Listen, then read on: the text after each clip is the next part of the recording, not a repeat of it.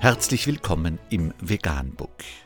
Wir liefern aktuelle Informationen und Beiträge zu den Themen Veganismus, Tier- und Menschenrechte, Klima- und Umweltschutz. Dr. Med Ernst Walter Henrich am 18. Juli 2018 zum Thema Fleisch- und Milchkonzerne schaden dem Klima mehr als die Ölindustrie.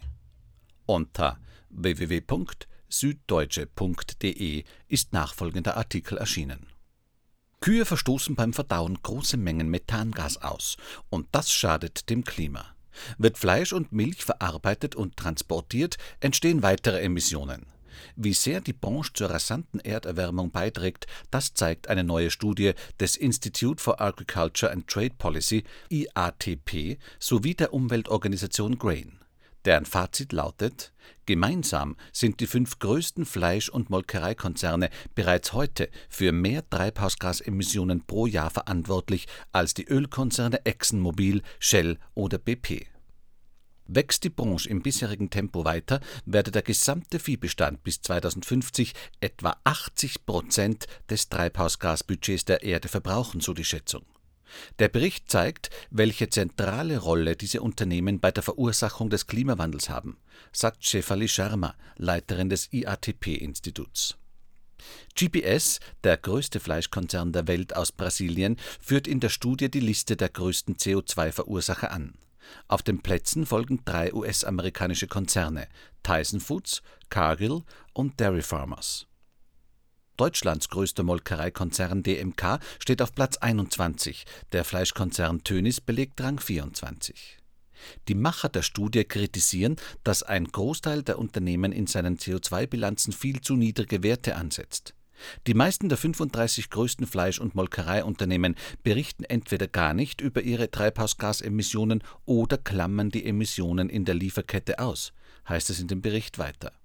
Diese machten aber 80 bis 90 Prozent ihrer Gesamtemissionen aus. Nur vier Konzerne haben den Angaben zufolge vollständige, nachvollziehbare Emissionsdaten vorgelegt: Nestle, Danone, Friesland Campina und NH Foods. Beim Klimagipfel in Paris 2015 hatten sich die Länder darauf geeinigt, dass auch der Nahrungssektor Emissionen reduzieren muss. Genaue Ziele und verpflichtende Vorgaben für Unternehmen und Landwirtschaft gibt es aber bis heute nicht. In der Realität stehen die Wachstumsziele vieler Firmen in krassem Widerspruch zu den Klimaschutzzielen.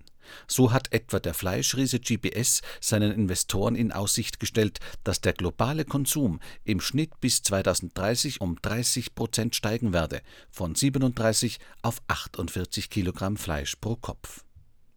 Tatsächlich wäre jedoch genau das Gegenteil notwendig, um den Anstieg der globalen Durchschnittstemperatur auf maximal 2, besser noch 1,5 Grad Celsius zu begrenzen.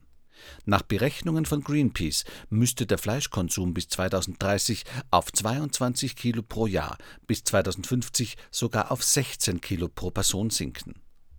Auch die bei den Vereinten Nationen angesiedelte Welternährungsorganisation FAO warnt seit längerem vor den negativen Folgen eines hohen Fleisch- und Milchkonsums. Mehr zu dem Thema unter www.süddeutsche.de.